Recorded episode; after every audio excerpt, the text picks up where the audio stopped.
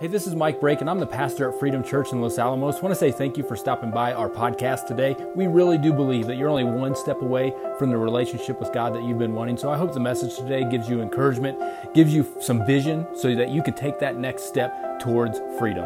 Enjoy the message. What is it that causes the impossible to happen? Uh, miracles are, are a little bit confusing, can be tough outside of our box. Like we see that, but then we can also think, was it just luck? Coincidence?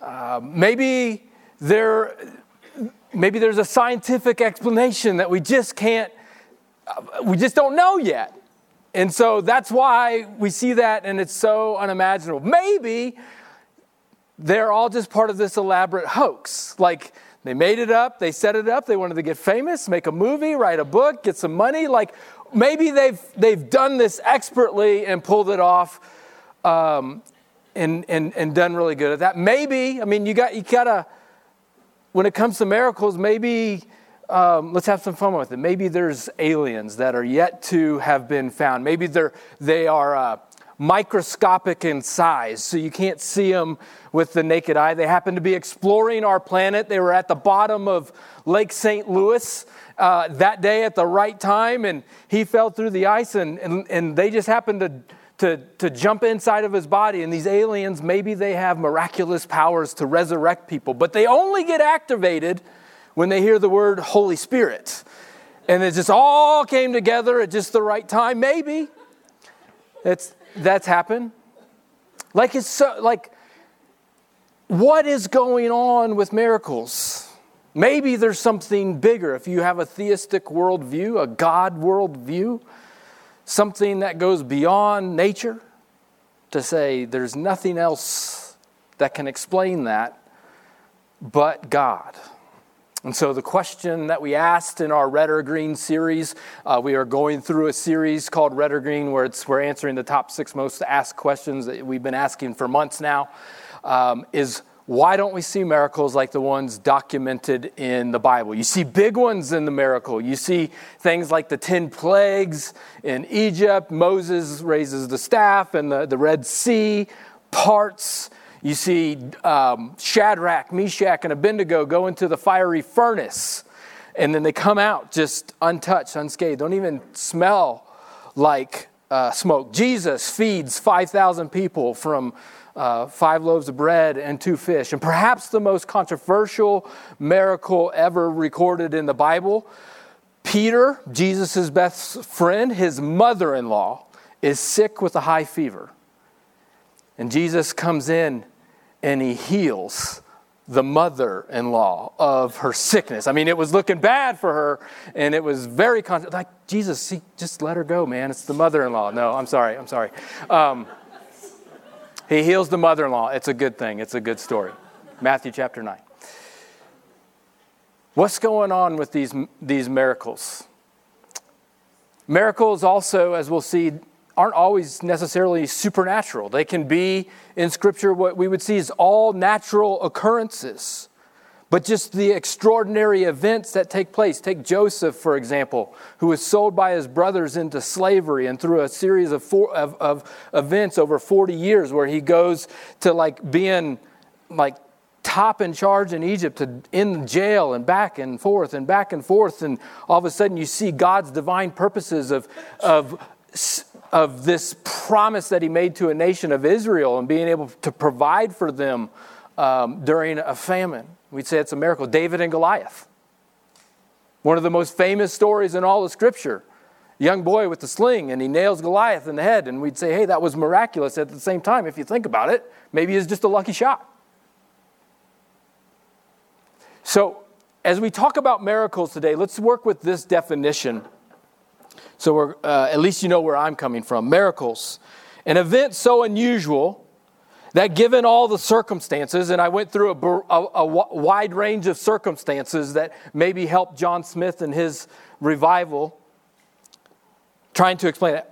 Given all the circumstances, the best explanation is that God intervened, either supernaturally or in these natural chain of unlikely events. One of the things that I love about Freedom Church that we do every single week, if you're part of our setup crew and you come early to help serve and, and you, you set up, we stop everything at 1030. And we, we stop all of our setup stuff and we pray. We, we value prayer. One of our core values is prayer first. And so we stop everything, and, and you have been prayed for today. Every time you step in, you have been prayed for. And before we pray, though, we say, Where did you see God work either in your life or in the life of someone around you this week? We call it God sightings. I want to know your God sightings. So everyone who comes, they know the question's coming. Where did you, and, and we're looking for God to move. And the thing is, people will say, Well, I don't know if this is a God sighting or not, but this happened. And I don't know if it's, it, this is the trouble with miracles and God intervening. Like, is it God? I don't know, but I'm going to, regardless, give him praise and honor for whatever took place because I know he's at work. And I believe that that's God moving. So, Christianity, again, this is a little bit of a, a tough topic to talk about because there's not much certainty. I can't put God in a box um, Christians can take it too far too, like claiming almost anything is a miracle. I went into the, the MVD this week and there was no line. It was a miracle. You know, um, you probably showed up uh, during off hours and they just happened to have the door unlocked and you, you walked in there, you know. Okay, if you're going to Smith's after work and, and you're looking for a front row parking spot and all the cars like parked you know, so you can park in the front. That would be um, a definite miracle, okay? The Dallas Cowboys winning the Super Bowl this year would be a miracle. I'm going to get some emails from some people and some text messages. We can take it too far, too. But the question is why doesn't God do miracles? Because if he can, then, then why didn't he? You know, I had these migraines, I've been praying about them, and he's not doing anything about it. I've had this depression or this addiction. My grandma had that disease, and she's faithful. She loved Jesus, and she's praying, and God never did anything, and her life is gone. Or you could even think about what we witnessed uh, right here. You know, God saved this young boy's life, but then yesterday, what happened, and last night, what happened in, in Dayton, and all these shootings, and why didn't God intervene? It can cause confusion, doubts, questions. And rightfully so. I think God's big enough to handle your questions. If you know anything about me, and we've talked about this before, if you have doubts, lean into them because I think you're going to find revelation on the other side of your doubts and your questions. But it can also lead you to kind of guilt. I've seen religion use miracles work against people. Oh, you were praying for this? Oh, you didn't have enough faith. And it has jacked some people up well, maybe there's something wrong with me. Maybe I have some sort of sin in my life. And, and you might have been a part of some churches where you prayed for something and then a religious figure just laid the hammer down as if you were less than. All I'm, all I'm trying to say is this is a tough issue. I believe God can, but sometimes, oftentimes, He doesn't. Does He not care? Is He not good? And sometimes it can lead us to questioning does He even exists. So, as we look at Scripture today, as we look at the Bible today, I, I, I want this to be an encouraging, faith filled message. But there are a couple reasons that we see in Scripture where uh, reasons that He may not be doing some miracles. So, if you're taking notes, I want to go through three of them with you today. If you're not taking notes, let me just tell you on the Bible app, if you have the Bible app, you can go to events and, and or click on more, click on events, and then you can get the, the notes in there. I'm going to hit a bunch of scriptures today. And so I, I'm, I'm not going to have time to read through them all, but they're all in the Bible app if you want to find them and save them for later and, and maybe jot some notes down. So, anyway, why don't we see miracles? One is it's not part of his sovereign will, okay? God has a will that's that is he has a personal will for your life but then he has some things that it just doesn't matter He's going to do or not do regardless. One of them, like he says, I'm going to come back. Jesus uh, rose from the dead and he ascended into heaven. He says, hey, one day he's coming back. Okay, we can't stop that. We just believe that it's going to happen. But when it talks about these big miracles, the big wild ones that you see in Scripture, uh, they're kind of few and far between. As I've been looking at this, you kind of see just, I would say, about six major periods where you see these things. One is creation. You see all this crazy stuff happening when, when God created the, the, the earth. You also see it around the time of the Exodus when uh, the nation of Israel is coming out of slavery in Egypt, going into the promised land. And you see the 10 plagues. You see Joshua doing stuff with the, jo- the walls of Jericho coming down. You see it during that time period. Elijah and Elisha are prophets, and they do some pretty wild miracles during their time. Daniel and his friends, Shadrach, Meshach, and Abednego, if you read that book in, in their time of exile in Babylon, you kind of see some there uh, Jesus and his apostles, and then you see around the time that Jesus comes back, that's predicted in the future, you're going to see uh, more miracles taking place. Um, there's others maybe, but those are like the heavy ones, and those are few and far between in history. So there might just be, hey, these things aren't necessarily promised or guaranteed. And you look throughout history, there's a lot of people who went through their entire life and never witnessed a major miracle. A second reason is that people are testing God. We're testing Him. In Mark chapter 8, this is uh, Pharisees, and they, they're, they're coming at Jesus, and it says, testing Him. Testing Him. They demanded that He show them a miraculous sign from heaven to prove His authority. Prove it, Jesus. You say you're the Messiah, you say you have this authority, prove it. And when he heard this, he sighed deeply in his spirit. Imagine Jesus. He's,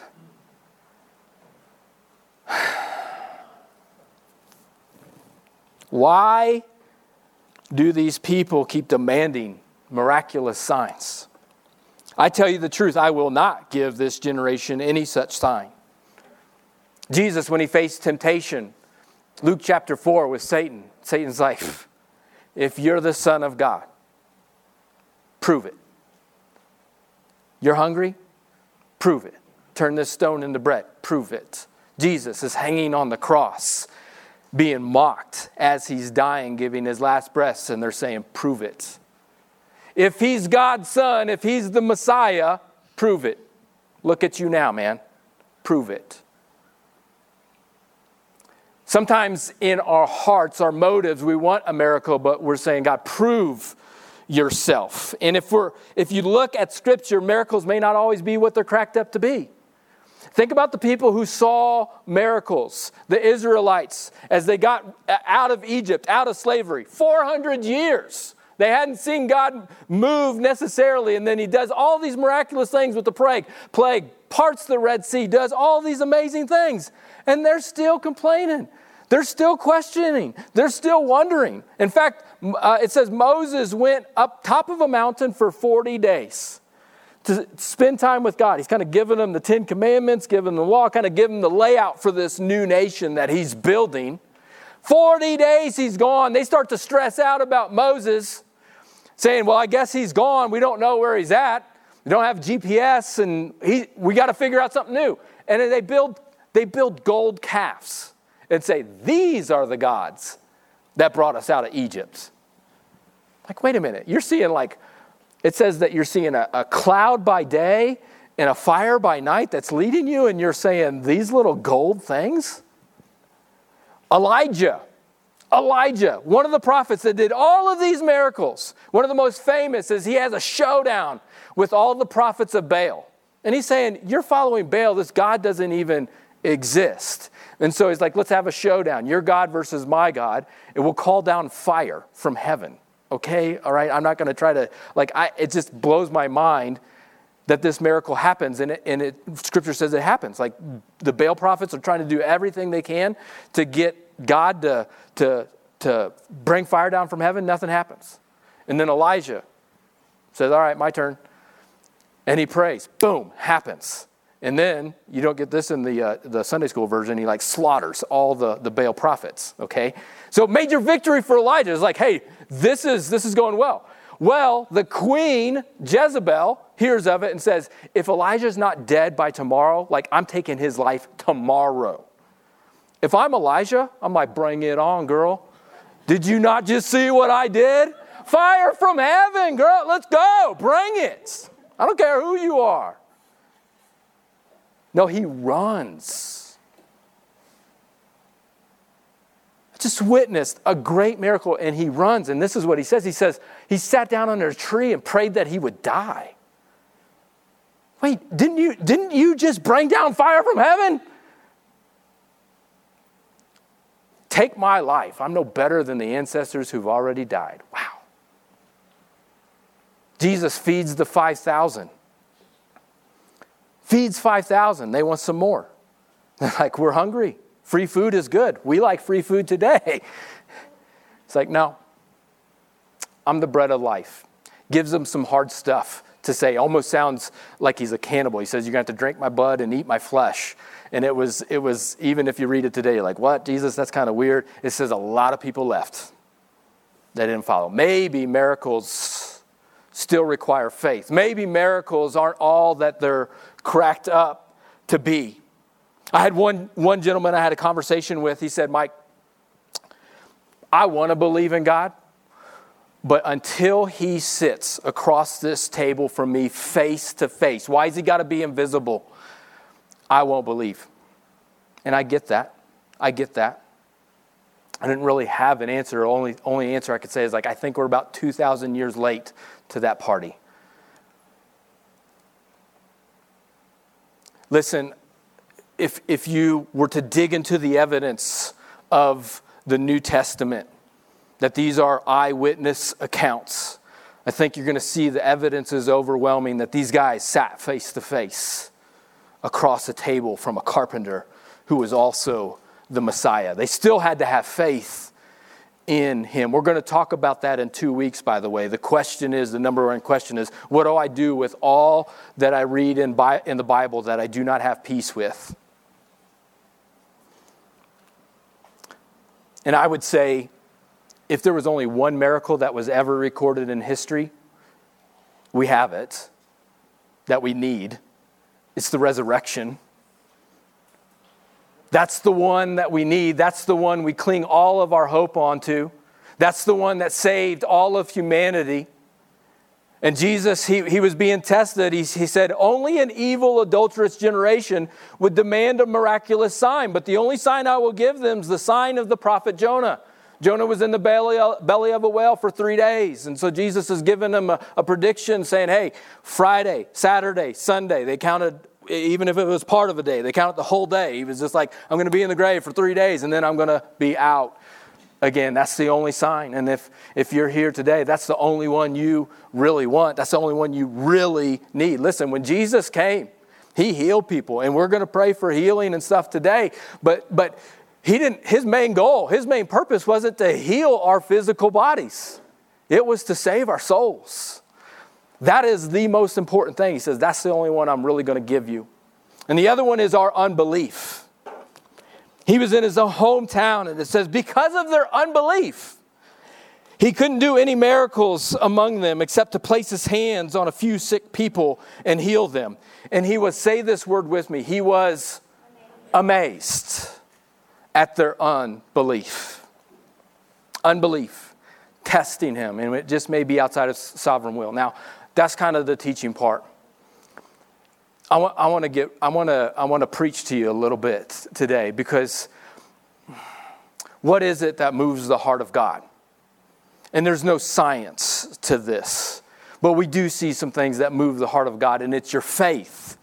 It is faith that moves the heart of God. And we're going to go through here real quickly Matthew chapter 8 and Matthew chapter 9 because Matthew, one of Jesus' followers, an eyewitness, wrote down some accounts of several miracles in Matthew chapter 8 and Matthew chapter 9. And you're going to see this idea of faith coming in. And as we go through this, and I would encourage you to read Matthew chapter 8 and chapter 9 this week, notice the intensity that is in these things. This isn't, oh God, please, can you just save this person or, or heal this person. No, there, when you're praying for a miracle, this, this type of stuff that we're talking about is the stuff you're up at 2 a.m. in the morning, you're stressing, You don't see a way out. You need some help. This is the atheist who does not pray. And all of a sudden, he's on his knees and he's praying. He's like, I, I, I don't even believe in this stuff, but I'm in such a place. I don't see a way out. I don't know how. I need some help. And I'll cry out.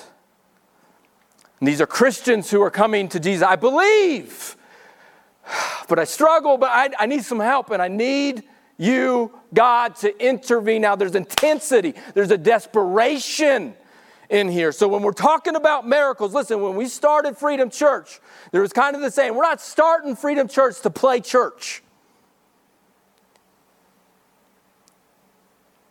I want to see God move in my life. I want to see God move in your life. I want to see Him move in Los Alamos, and we've been seeing that. But today is not a day to play church. You bring it to Him with all that you have, and let's see God do some work. Let's see some God sightings like we see in the Bible. And the only explanation, it's got to be God. Is there anything that gives you uh, an idea that, that that wasn't a miracle? No, you couldn't convince me otherwise. 110%. That's a miracle. There's no way else to explain it. That's what I want to see. That's what, that's what I want to see for you. That's what I want to see in God's life. So let's take a look at some of these things in Romans chapter, or I'm sorry, in Matthew chapter 8.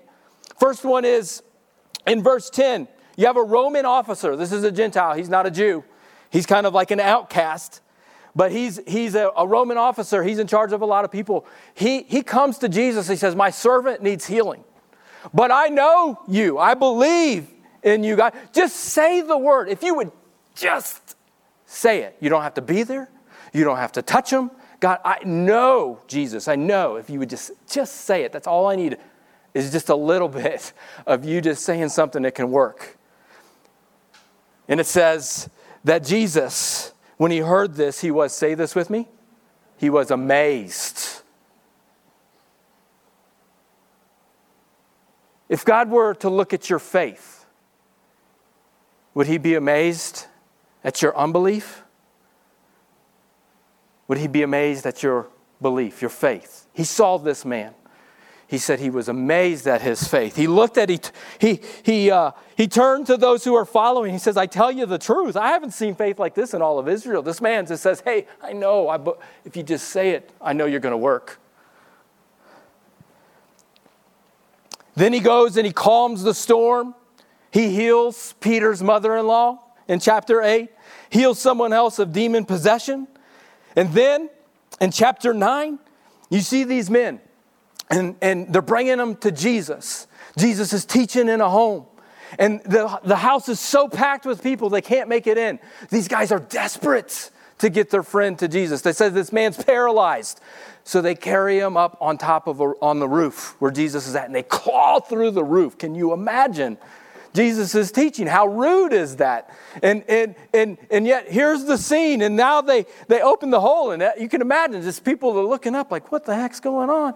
And they're trying to get their friend down. And then, then they're kind of looking, they're like, dang, we did all this work to get him through, and we didn't think about how are we going to get him down to the, to the ground. That's quite a ways down there. And then the other guy's kind of like, well, he's, he is paralyzed, so maybe we could just, uh, he's not going to feel it. Uh, anyway, um, it's a bad joke. I don't know. I just, I like, hey, I, hey, if, if you don't like it, there's, there's awesome churches elsewhere. I just, when I read the Bible, when I read the Bible, I like to have fun with it. And sometimes I read some things into it. I don't know. And then it says, seeing their, their faith, Jesus said to the paralyzed man, Be encouraged, your sins are forgiven. Now, wait, I, I might have missed something. Does anyone have a Bible that I can, that I can read? This is a NLT translation. Can I, can I come down and anyone have a Bible where I can, I want to see your translation and see what it says? Is that NLT?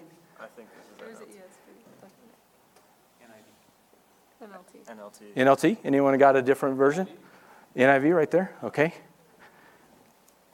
Matthew 9, verse 2. Seen some. No, yours says the same thing too. Anyone else have a different translation? NIV, NLT? Right back there. Oh, you got one on your phone. Look at you. KJV. KJV. Oh, King James. Verse 2 And behold, they brought the sick man back, and scene, yep, yours says,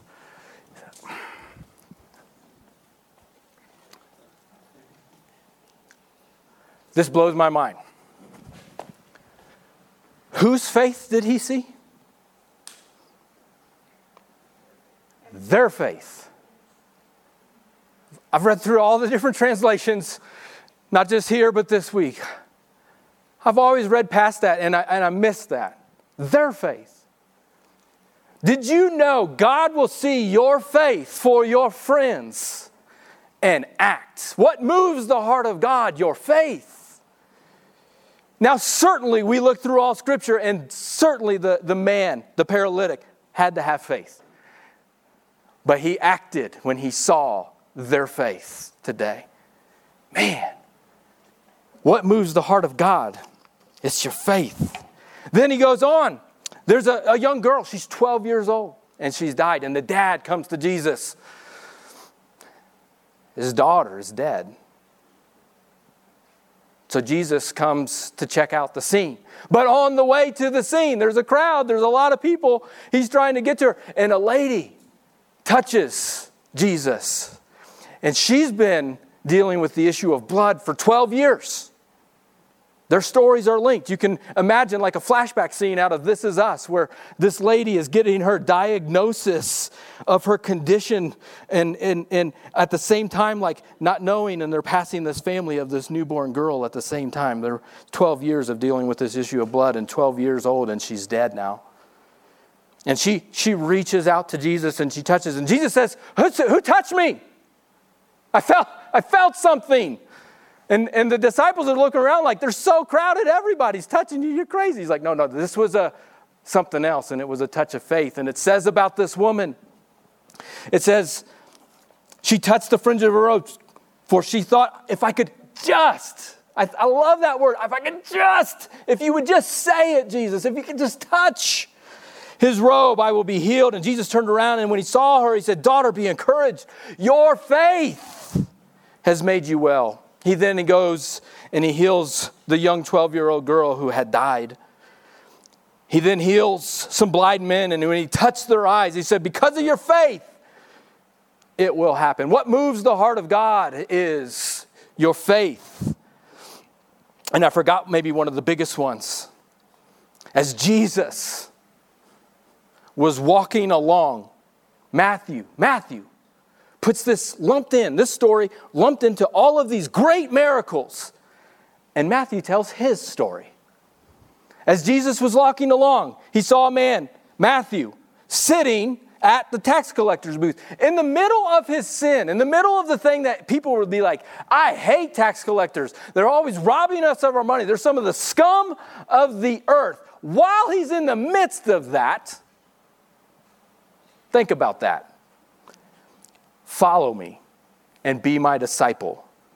Jesus said to him, that Jesus said to him, and Matthew got up and he followed him. Perhaps there's no bigger miracle than the one that God does in your heart.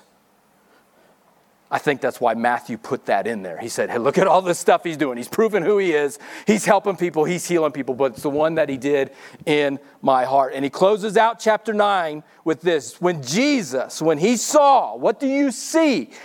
He saw the crowds, he had compassion on them because they were confused and helpless like sheep without a shepherd. If that does not describe us in this room, I'm hurting. I'm confused. I'm helpless. Not the church version of you where you're like, hey, brother, nice to see you. I'm good. Oh, everything's great. No, everything. No, this is the real you. I'm lost. I'm hurting. I'm confused. I'm frustrated. God, I need you. If that does not describe, describe Los Alamos, desperate, searching for anything that will bring satisfaction and is coming up empty, Jesus looks and he doesn't shame them, he has compassion on them. And he said to his disciples, The harvest is great, but the workers are few. So pray to the Lord who is in charge of the harvest and ask him to send more workers into the field. So, what do you see? When he looked up, he saw great harvest. What do you see? Maybe you see work ahead. I would think you would say, hey, pray to the Lord of the harvest and he'll do all the work and bring it in. No, Jesus, oftentimes, you are the miracle that you're praying for. In some cases, you are the work. Hey, we're out of we're out of wine for this wedding, Jesus. And Mary says, "Do whatever he tells you to do." And he sent the servants out. They had to go carry the jars and fill it up. There was work to do, hard work, sweat. Pray to send the workers. You might be, you might be praying for someone who's lost, and you might be the one God's calling to say, Hey, I'm sending you to go do the work. Maybe you see nothing. I've been praying for a miracle and I see nothing. God, listen, God heals, but He doesn't heal everyone all the time.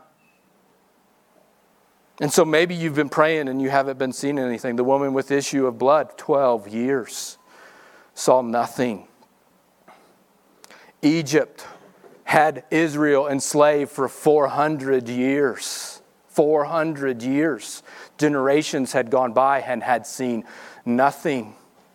Paul one of the writers of the New Testament prayed, he had a thorn in his side. We don't know if the thorn was physical, spiritual, but he said, I prayed for three times in three seasons of my life, intense prayer to remove this. And he said, My grace is sufficient for you. He never removed it. What you'll find in your season of nothingness, as you keep persistently seeking God, you'll find his grace right there every single time. You might be seeing nothing, but keep searching, keep seeking, and you'll see His grace in your life. Maybe it's un- unbelief.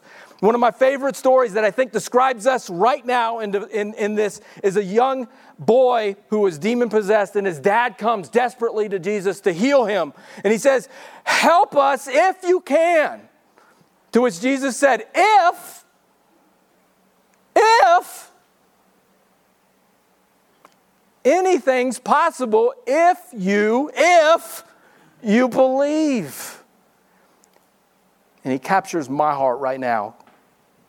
He says i do believe but help me with my unbelief. I believe but i don't believe. I've struggled with this. Did jesus shame him? No. He can deal with it he healed the young man you give you give him what you got. And the last thing, and we'll close and we'll wrap this up. Maybe all you have is a little bit.